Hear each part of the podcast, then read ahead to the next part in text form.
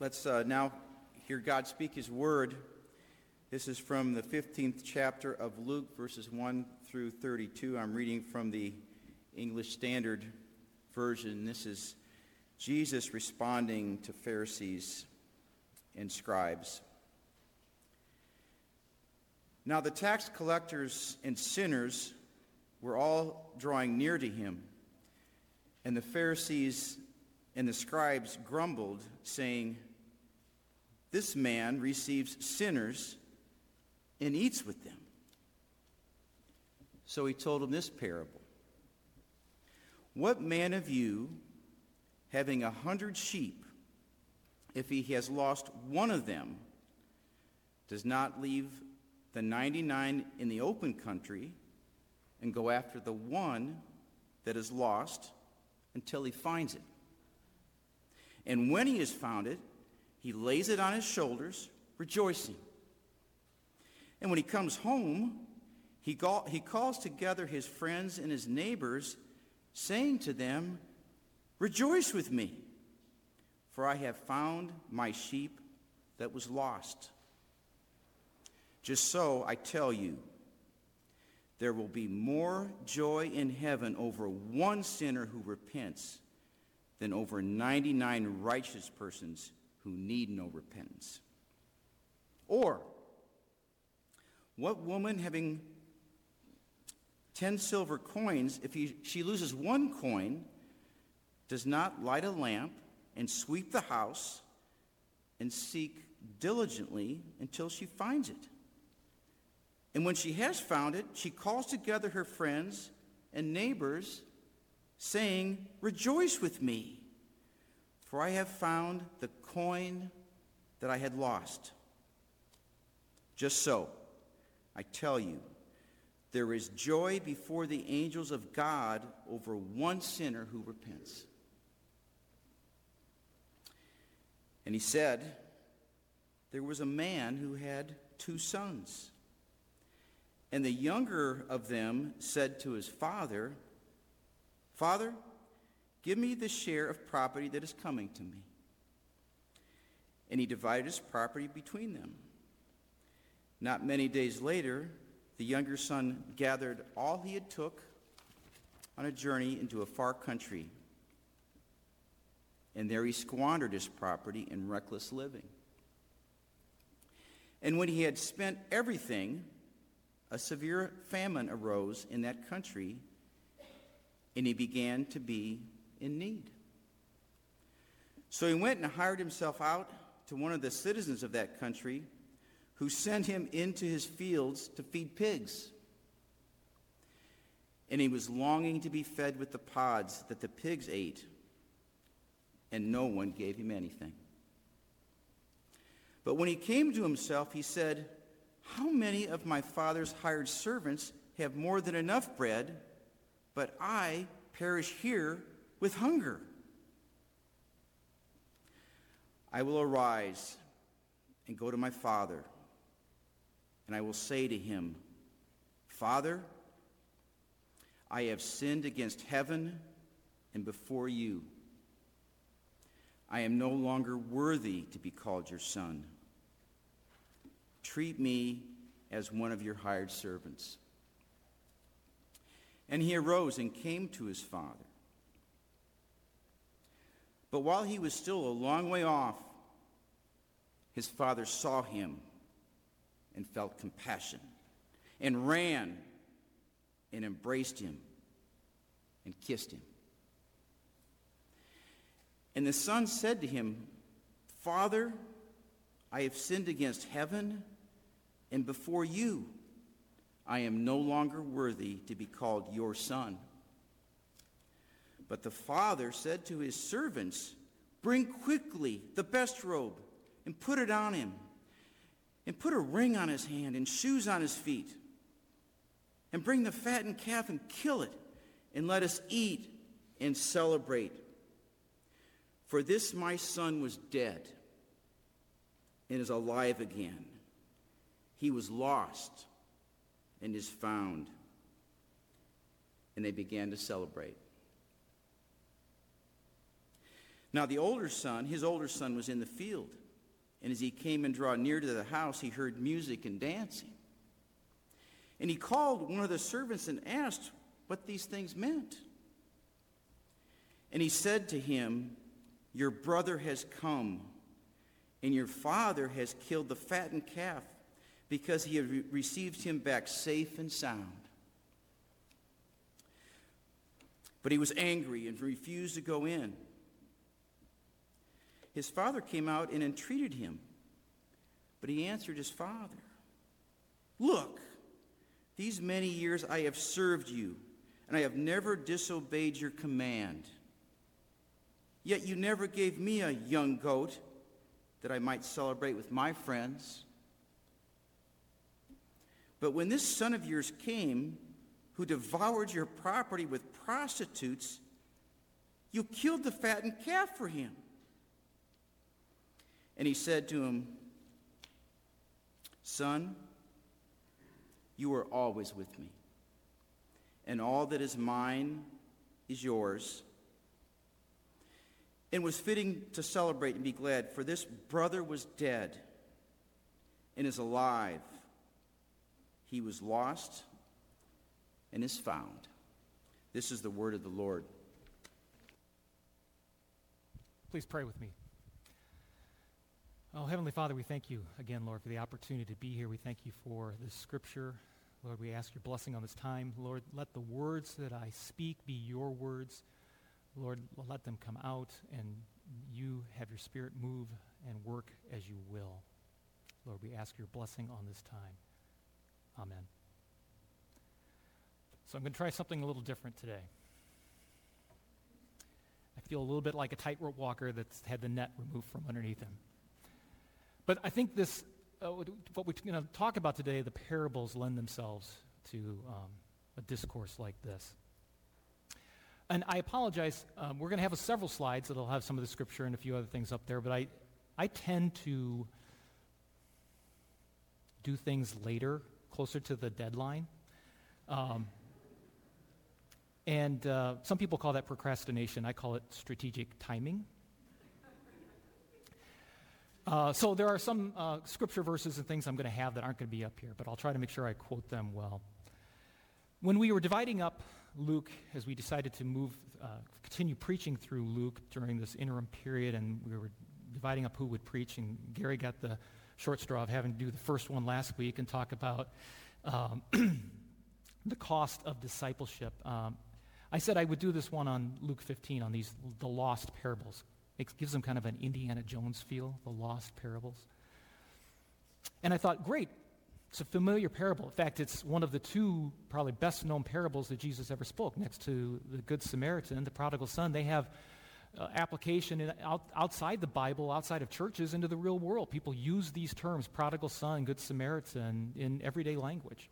I thought, oh, great, this will be good because this is something common and, and people will have heard this and it'll be good. And then I got studying, I got, oh, no, this is common. People have heard this. I mean, how many of you have heard a sermon on the, the prodigal son before? Most of you. So then the pressure starts to become and build on, okay, now I've got to come up with something you haven't heard before, right? I've got to show you an angle to this story you might not have seen. And that's a trap, especially when it comes to parables. Jesus uses parables to preach, to, to, tell stories to people that are relatable to them. He uses characters and settings that they can relate to. And usually there is one main point. Might be some other additional points, but there's usually one main point in the parables. They aren't allegories. Not everything in the story has a different meaning than what it is in the story. In the Good Samaritan, the bandages are bandages. They're not in something else. So you have to avoid the trap of trying to read more into these than what Jesus is trying to convey. So that's what we'll try to do, and we'll, we'll talk about this, and, it, and we'll talk about why it really is not the story of the prodigal son. It uh, goes much beyond that. So let's, let's look at the first part of the verse, and part of this I'm going to be reading along with you. So now, the tax collectors and sinners were drawing, all drawing near to him. This comes just after what Gary talked about last week when Jesus talks about the cost of discipleship. And many who were following him left at that point. But the tax collectors and sinners are still drawing near to him. Now, tax collectors, you, you'll, you remember or know why the tax collectors are always grouped with sinners, right? They were despised by the Jewish people. These are Jews who uh, bid out and or, or were auctioned off provinces as part of the Roman territories to collect taxes for the Romans. And they would say, we'll collect X number of dollars in taxes, and they bid on these provinces, and they get them, and then their job is to collect those taxes and turn them over to the Romans. Anything they collected above and beyond that, they pocketed. So they were rife with uh, uh, dishonesty and overcharging of people, and the Jews considered them traitors, collaborators with the Romans, helping the Romans continue to oppress them. And then sinners It's kind of an all encompassing term, but it generally means those on the fringes of society the lame, the sick, uh, the poor, prostitutes, people in other occupations, thieves. Those are the people who are drawing near to Jesus. What he is saying is still drawing them in. And the other groups is following along, listening closely, always trying to catch Jesus in something if they can, are the scribes and the Pharisees. And what's their response to Jesus being with the sinners? They grumbled. They murmured. Different, depends on which translation you use. They're talking amongst themselves. And they say, This man receives sinners and even eats with them. And remember, in this culture, eating with someone was a very close uh, relational experience. To eat with someone was to um, essentially condone them or to, to associate with them and be identified with them. It's very personal. And so they, the Pharisees and scribes saw this as Jesus associating with, uh, with these sinners, and then be, by associating with them, he would become unclean himself. That's the Pharisees and scribes stayed away from these people because they didn't want to become unclean in their mind. So Jesus hears them grumbling of why is he gathering with and eating with these people. And so he tells them this parable. And notice it says this parable. These three parables really are read as one big parable. The two first ones, the one about the lost sheep and the coin, set up the third one, which is a much bigger story than the first two. So he tells them this parable. What man of you, having a hundred sheep, if he lost one of them, does not leave the 99 in the open country and go after the one that is lost until he finds it? Interesting that he's asking this. Remember, this story is being directed to the Pharisees and the scribes, right? In response to their murmuring. These men wouldn't know a day's hard labor in their life. Right? These are wealthy, set aside. They wouldn't know what to do with a sheep as well, well as going after one of them. First, so it's interesting Jesus points to this. And if anything else, they hire someone to go after the, a lost sheep. Right? They wouldn't be doing it themselves. Plus, they might say, I've got a 100, loss of 1%, I can live with that. I can live with those. And it's funny, Jesus uses sheep here. Throughout the Bible, humans, God's, cre- God's creation, us, are often referred to as sheep. Isaiah 53 6.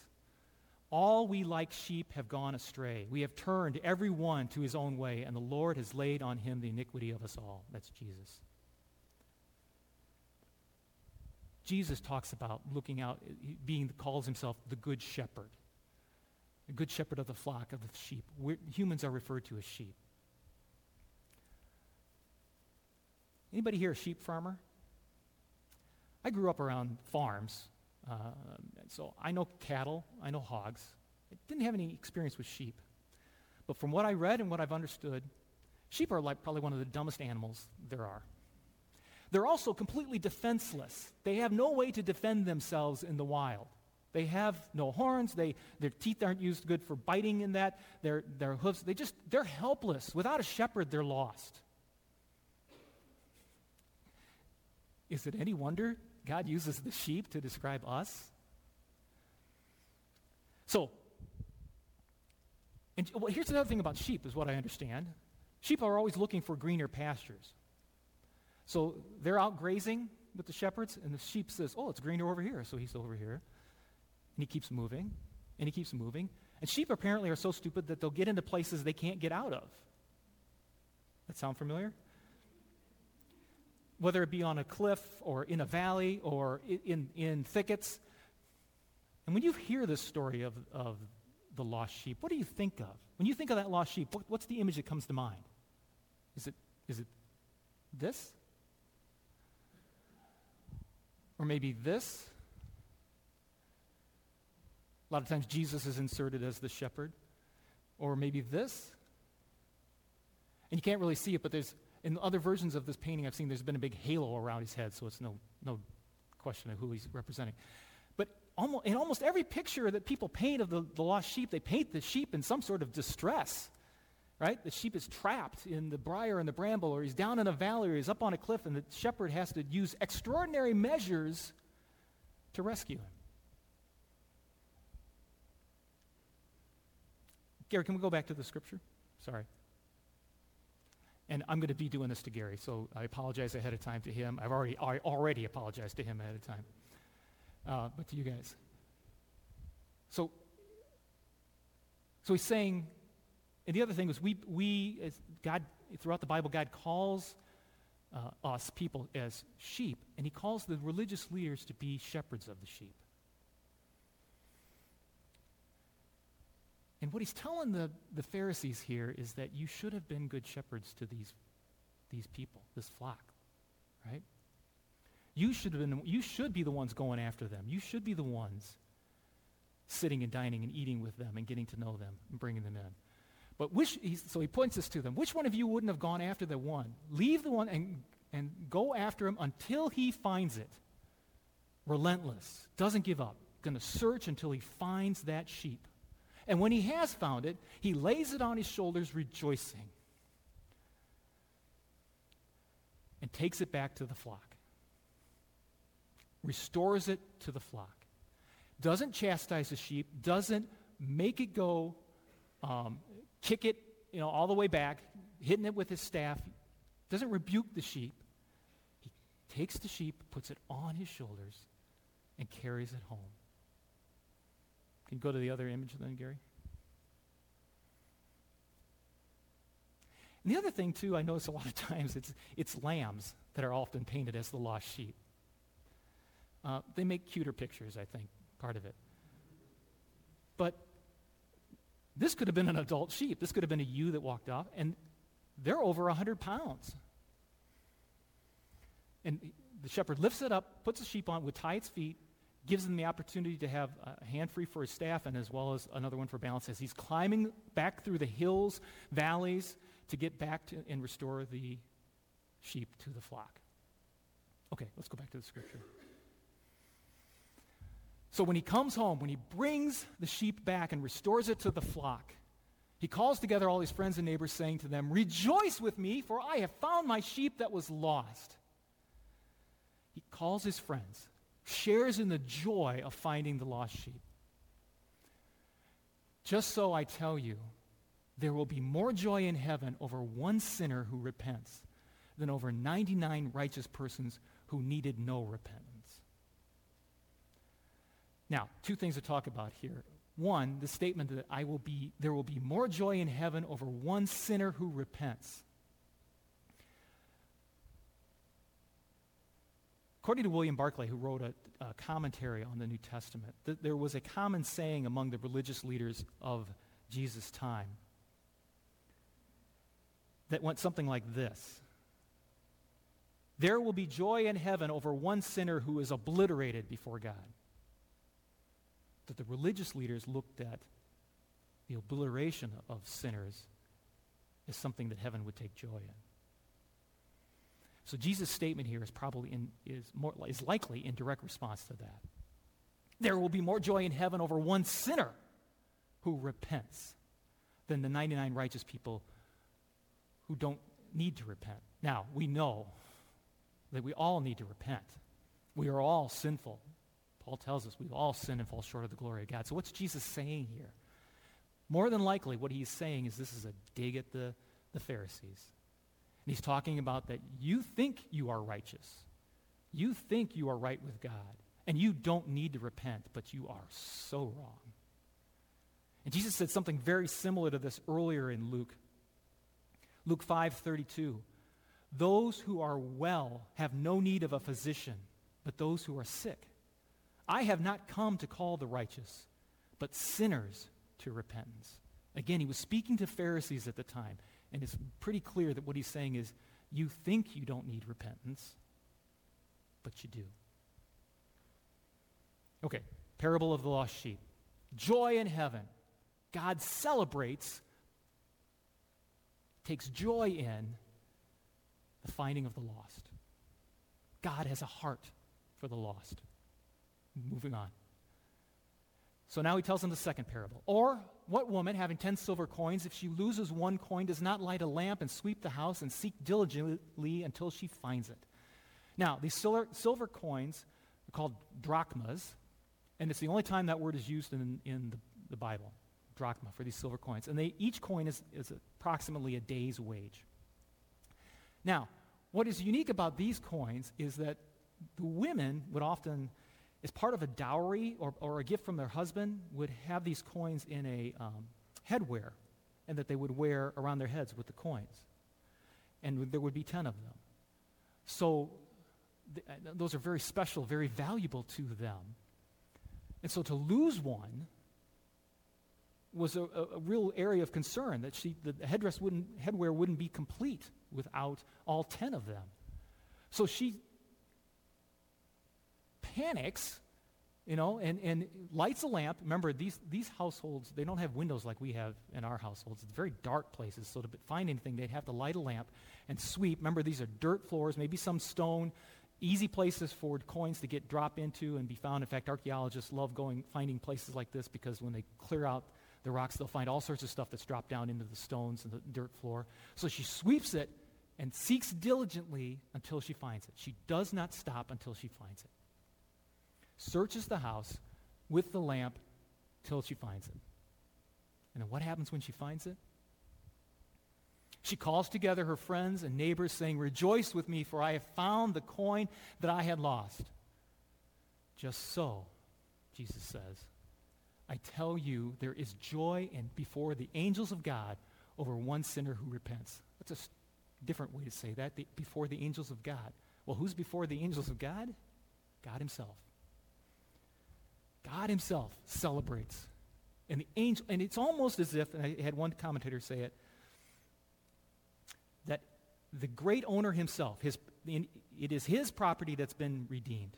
So vast and exuberant is this joy, it's as if he could not keep it to himself. And he calls his friends and neighbors, his celestial family, the angels, and saying, Rejoice with me, for I have found that which was lost. God calls the angels together, celebrates, and takes joy in the fact that a sinner has been redeemed.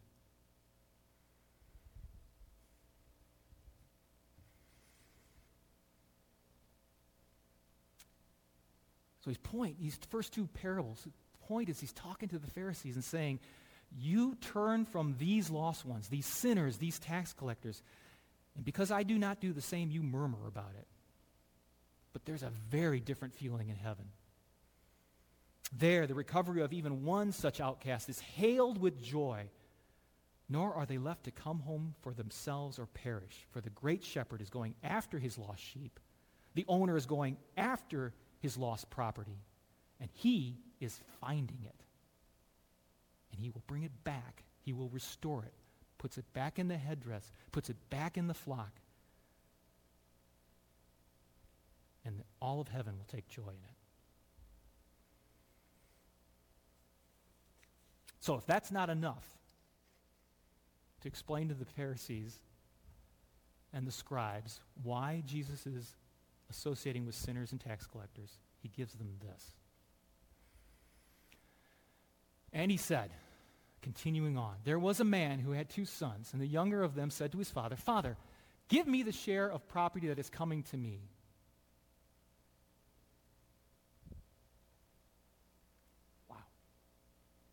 What's the, fun, what's the son saying to the father here? Dad, I really like all the wealth you've accumulated, and I know that someday it's going to come to me. And I've waited a while, but you haven't died yet. And I can't wait any longer for you to die. I want my share now. Give me my share of your inheritance. And essentially, what he's saying is, I don't want anything to do with you, Dad. I love your stuff. I don't love you. Give me, give me my share of the stuff, and I'm going to go on my way. This would be enough in that society for the father to physically take the son and throw him out of the house and to say, That's it. You, you are disowned. You are done. I am through with you. And no one in the community would bat an eye at that other than saying, You did exactly right, Dad. That's not what the father does in the story. He gives the son what he wants. But notice, too, that what the, what the son is doing here, the son is dictating what the relationship is with the father, and that is no relationship. But it's the son who's saying, I don't want, I don't love you, I don't want to be with you, I only want what you can give me, I don't want you. The son dictates the relationship here.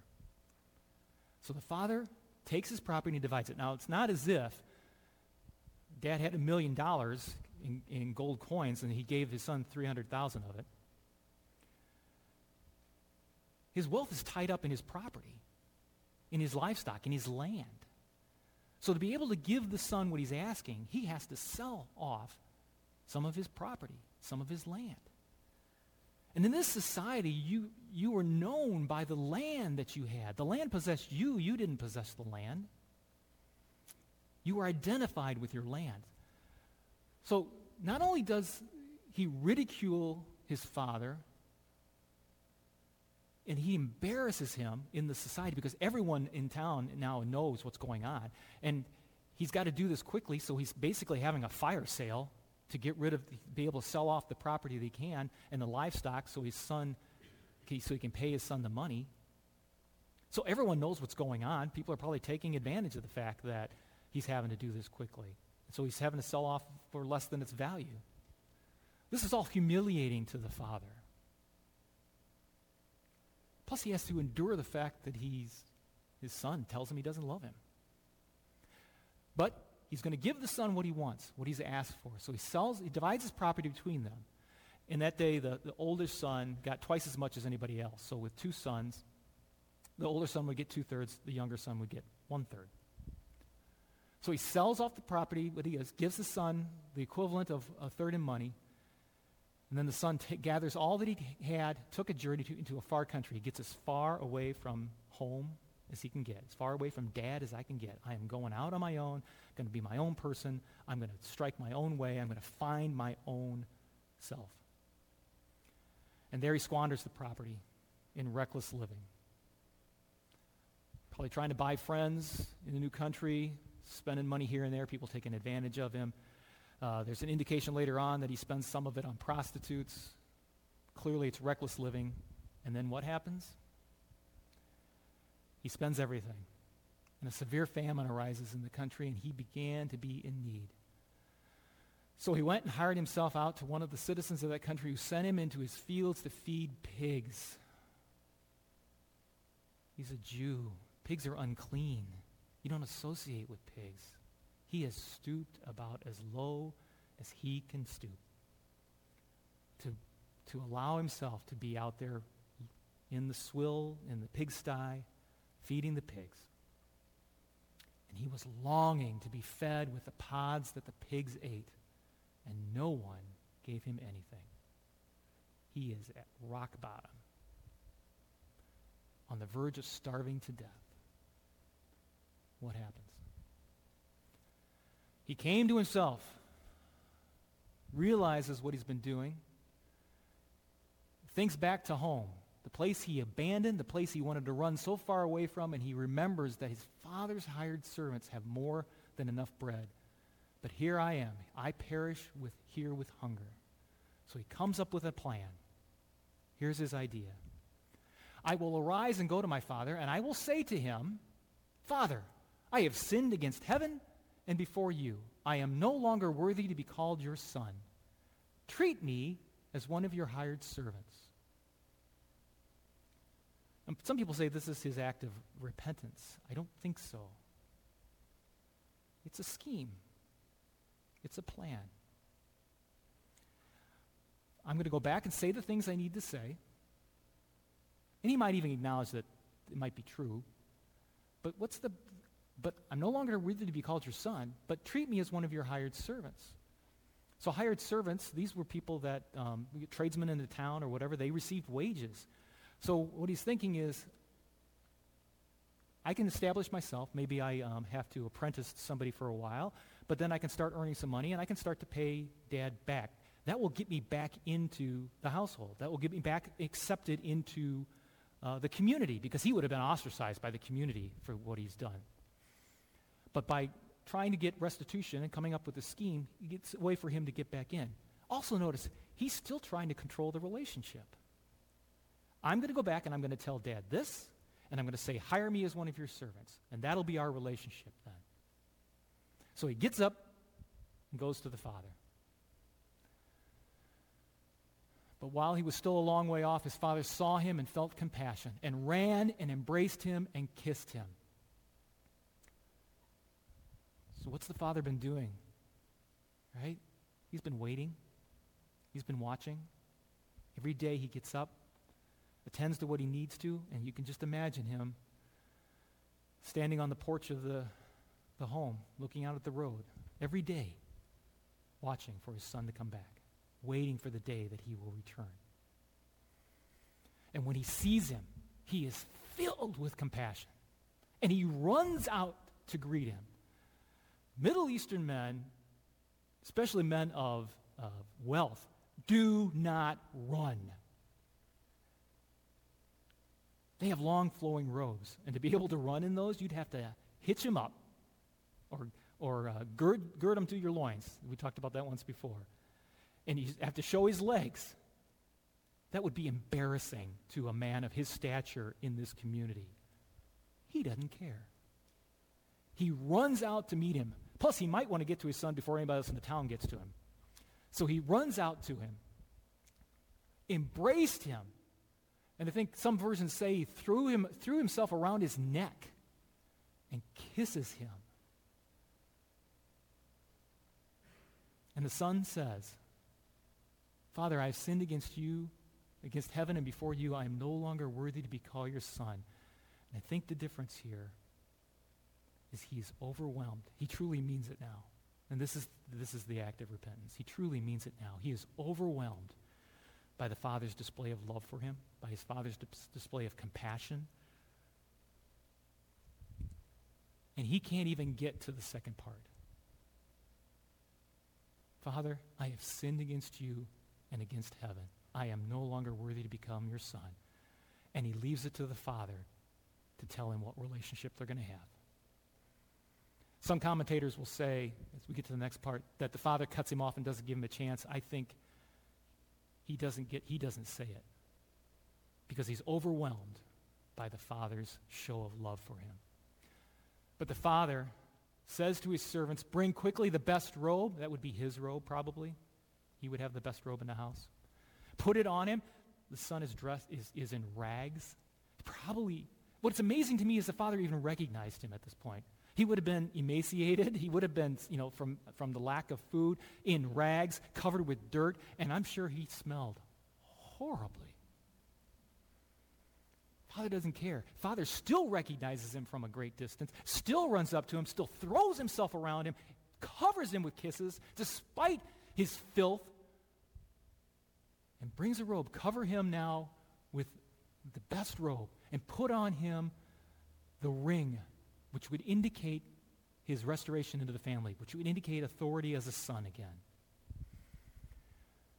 Put shoes on his feet, again, would indicate he's not a slave, he's not a servant. Uh, only people of the, the masters in the household would wear shoes. The servants and slaves all were barefoot. and bring the fatted calf and kill it, and let us eat and celebrate. The fatted calf. Meat was not a normal part of every meal, it was a special occasion to eat meat.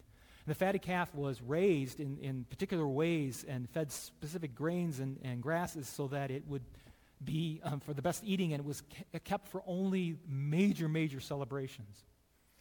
Bring the fat, because, and why? My son, this my son, was dead and is alive again. He was lost and is found. And they began to celebrate.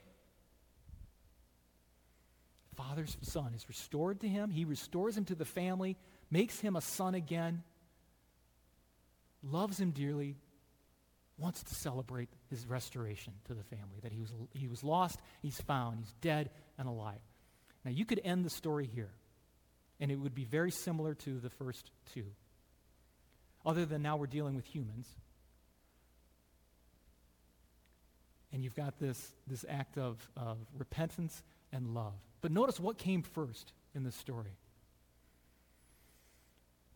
Father's love came before the repentance. The Father provides the love and comfort and compassion before the repentance. But Jesus doesn't leave the story here because he's got a point to make to those Pharisees and scribes. Now, there, there was the older brother, and he was in the field, and he came and drew near to the house, and he heard music and dancing. So he calls one of the servants out. Says, What do these things mean? And the servant says to him, Your brother has come, and your father has killed the fatted calf because he received him back safe and sound. So, what's the, the, the brother's response? My brother's back? He's home? Oh, fantastic. No. No. But he was angry and refused to go in. He throws what is, I believe, the Middle Eastern term for a hissy fit at this point. He refused to go in. His father has a celebration going on. They have the fatted calf. Everyone in town would have been invited to this celebration. And he stands outside and refuses to go in. This is an embarrassment to the father. Again, a son is humiliating his father by not going inside. So the father has to go out to him. No father in that culture would do this. They wouldn't stoop to that. But this father does. He goes out and he entreats the son. He pleads with him. He begs with him. That, that word entreated means it's a kind of a continual ongoing. He didn't shout at him. He didn't order him. He pleads with him. He begs with him, Son, come inside. But the, the elder son answers his father, Look, do you ever have one of your kids address you like that? Say, look. What's your first response? Oh, oh, oh, oh hold on. That's not how we're going to start this conversation. That's also an act of, of humiliation to the father. He can't even call, he doesn't even address him as his father. He says, Look, buddy. Look, Mac. Look. These many years I have served you, and I've never disobeyed you or disobeyed your command. Yet you never gave me a young goat that I might celebrate with my friends. How does the elder son see himself? Sees himself as a servant. Sees himself as a slave to his father. He's defining the relationship with the father here. I have served you. I have slaved for you.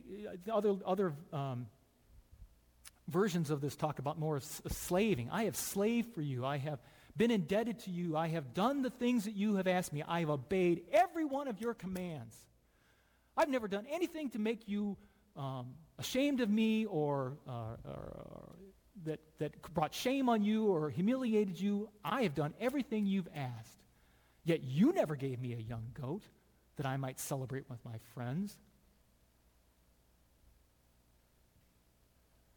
But when this son of yours, he can't even call him his brother. But this son of yours, who has devoured your property with prostitutes, you killed the cat, fatted calf for him. Is this son any different than the other one? He's defined his relationship with his father as servant master. And the reason he's serving him is to get the things he wants from him. And he hasn't gotten them. You should have given me these things. You should have given me a, a goat so I could celebrate with my friends. He sees that how he gets what he wants from the Father is by doing all the right things, right? All the good things. I have been obedient. I followed every rule. I've done everything that you've said. Therefore, you owe me, Father. You owe me what I want. What's the Father's response? Son. Some versions say, My son. And the translation of the word could be child as well, but my child, my son. Everything I have is yours. You have been always with me. This is all yours. It's fitting to celebrate and be glad, for this was your brother who was dead and is alive. He was lost and he was found. Son, you don't get it. Everything I have is yours. You could have had a goat at any time. You don't you don't know me at all. Which is what the fathers wanted all along from his sons, is to, to know him, to know his heart, to know what he's about. But neither one of the sons wanted that. Neither one wanted to know who he was. Neither one wanted to know his heart. They wanted what he could give them. Celebrate because your son is. Your brother is dead. Now he's alive. He was lost and now he is found. This father doesn't rebuke his sons when those younger sons ask for the, the inheritance. The older son goes through this whole thing about being a slave. He doesn't rebuke either of them. He only speaks words of love to them what the, what the elder brother doesn't say. He's, it's essentially what he's saying is, look at what you've given him the fatted calf. He doesn't deserve this. Father says, you're right, he doesn't. But you can't earn it either.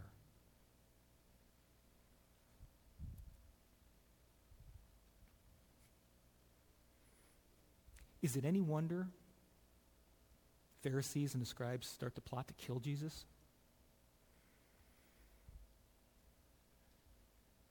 Clearly, he's painted them as the older brother here. That they follow all the rules, all of God's laws, they obey to the letter, and they think that's what makes them holy. And they think that's what makes them righteous. And they think that's what brings them close to God. But they've never, ever sought to know God's heart and to know who God is.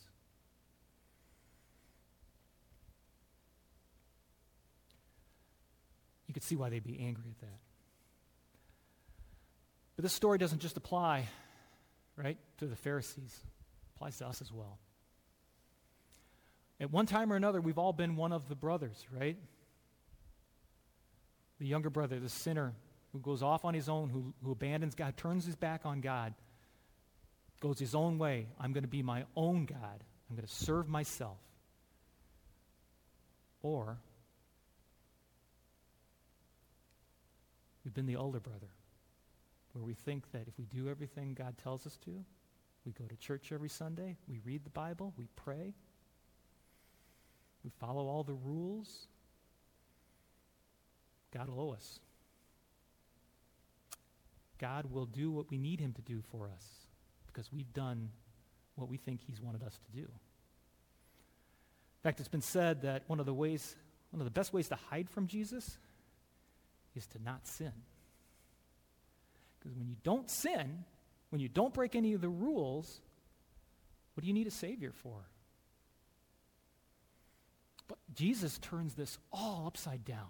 And if you've ever read Tim Keller's The Prodigal God, I encourage you to do that because a lot of what I'm saying here comes from that. But Jesus turns that upside down and, try, and points to the Pharisees and tells them, that's as big a sin as what you're seeing in these people thinking that you can do everything that God tells you to do, follow all the rules, and force God to give you what you want from Him.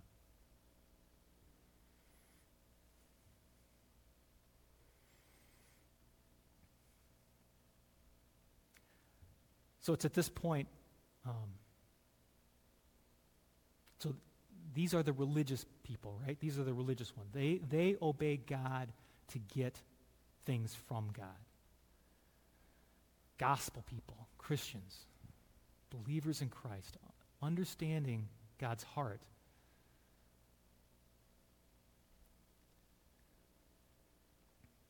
We obey God to get God. We obey God, we follow, follow Jesus, obey his commands because we want more of him. We want to know God's heart. And God's heart is for the lost. God has a heart for the lost. Jesus has a heart for the lost. Jesus says later on in Luke, For the Son of Man came to seek and to save the lost. So I invite you this morning to figure out where you are in these stories.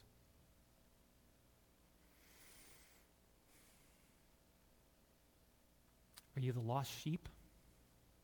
Have you wandered off and now you're caught in your sin, away from the Father, away from the flock, unable to find your way back, thinking that you're completely lost? Are you the coin? Notice it's lost in the house, right? Do you come to church each Sunday but don't feel a part of what's going on? Do you wonder about God and Jesus and just feel like you're not part of things? Are you the coin in the house, lost? Are you the younger brother? Having turned your back on God, have gone so far away, you, turn, you wake up one morning and feel, realize how far off and away from God you are, caught in your sin. Are you the older brother? Right? Trying to do all the right things for all the wrong reasons. Trying to get God to give you what you want. Older, elder brothers can't stand or hate the fact that God is so graceful, right? That God is full of grace. And one of the things you wonder how you can recognize maybe if you're an older brother is you know, the, the parable of the field workers where the people at the end of the day got the same wages as the other people that started the same day. Do you get mad at that story? Do you get angry and say, that is unfair? I can't believe God would do that? You might be an elder brother. Or you think about the, the thief on the cross next to Jesus, who at the very end, when the end is near, acknowledges who Jesus is, and Jesus says, You will be with me today in paradise. Are you angry about that? Does that rile you that at the last minute someone can step in and be safe like that? You might be an elder brother.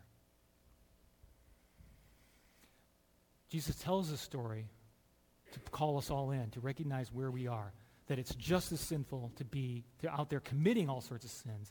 It's just as sinful to be keeping yourself from God's heart, doing all the things that you think you should be because of God, God will give you because of that. What should the elder brother have done?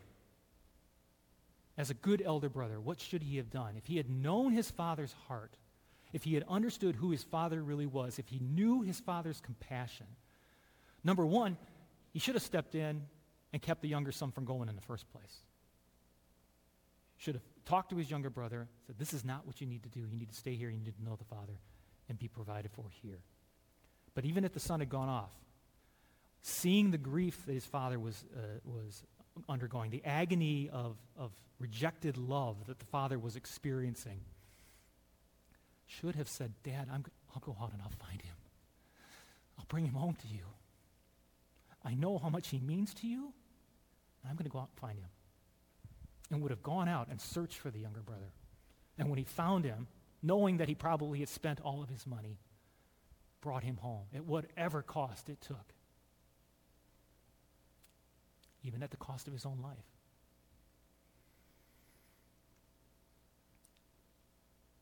Do you see that we have a good elder brother? Jesus is our elder brother. Jesus goes out, knowing the Father's heart, knowing the Father's heart for the lost. Jesus goes out and searches for them, searches for the lost, till he finds them for his Father. Jesus, the Son of Man was sent to, to find and save the lost. He is the Good Shepherd. So, what's our response to be? Right? What should we respond to that? Once we acknowledge the fact that we're either an elder brother or the younger brother, and we, we uh, are reconciled with God, and we are restored, and we, um, the word escapes my mind.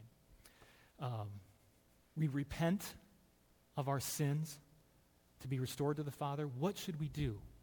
Now, I'm not trying to add anything into the story, like I warned about it the first part, but I think it's pretty clear what Jesus is wanting us to do. Each one of the first three Gospels have at the end Jesus saying some sort of great commission or great command. In Matthew, go therefore and make disciples of all nations. Mark, and he said to them, Go into all the world and proclaim the gospel to the whole creation. Luke, and that the repentance of, for the forgiveness of sin should be proclaimed in his, meaning Christ's name, to all nations, beginning from Jerusalem. We are instructed by Christ to go out and preach the gospel to everyone. Remember the, the parable that was just before um, we talked about last week, the, um, the cost of discipleship. The parable that came just before that was of the great feast, where the owner, the, the, the, master of the house was going to prepare a great feast. He invited a bunch of people, and on the day of the feast, he sends out his servant to invite everyone, and they have all these excuses. I just bought some land. I just got married. I just washed my hair. You know, whatever it was, They were commonplace stupid examples of they couldn't come, be bothered to come to the, the master's feast. So he says, go out and find people in the town and bring them in. And the servant does that and says, Master, we still have more. He goes, go out and compel the people outside of town to come and serve. And Eric preached on this before um, several, about a month and a half ago, and he talked about, you know, don't, we may not want to compel people, but we should be compelling right? We should be proclaiming the gospel to the lost people and, com- and be compelling such that they want to be able to come and know more about God and know more about Jesus. That's what God is asking us to do. That's what Jesus is instructing us to do. And the last one, this is from Matthew 9. When he, that's being Jesus, saw the crowds, he had compassion for them because they were harassed and helpless, like sheep without a shepherd.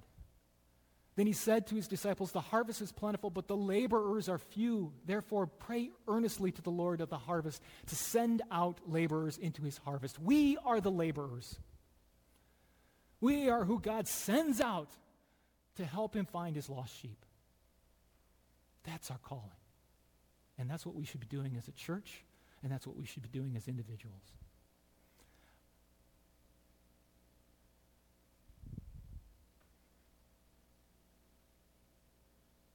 God doesn't want slaves. He wants a relationship. And He's there waiting for us. His love is there before you can even confess your sins. His love is there. His mercy is there. His grace is present and accounted for.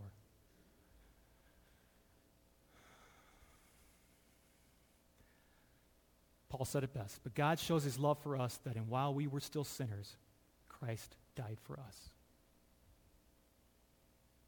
Heavenly Father, we thank you for these stories. We thank you for these parables. We thank you that you have a heart for the lost, because, Lord, we are all lost. Some days we feel found, other days we feel lost. Lord, we know, thank you for these stories, so that we know you have a love for us, a compassion for us, and are ready to take us back at any time.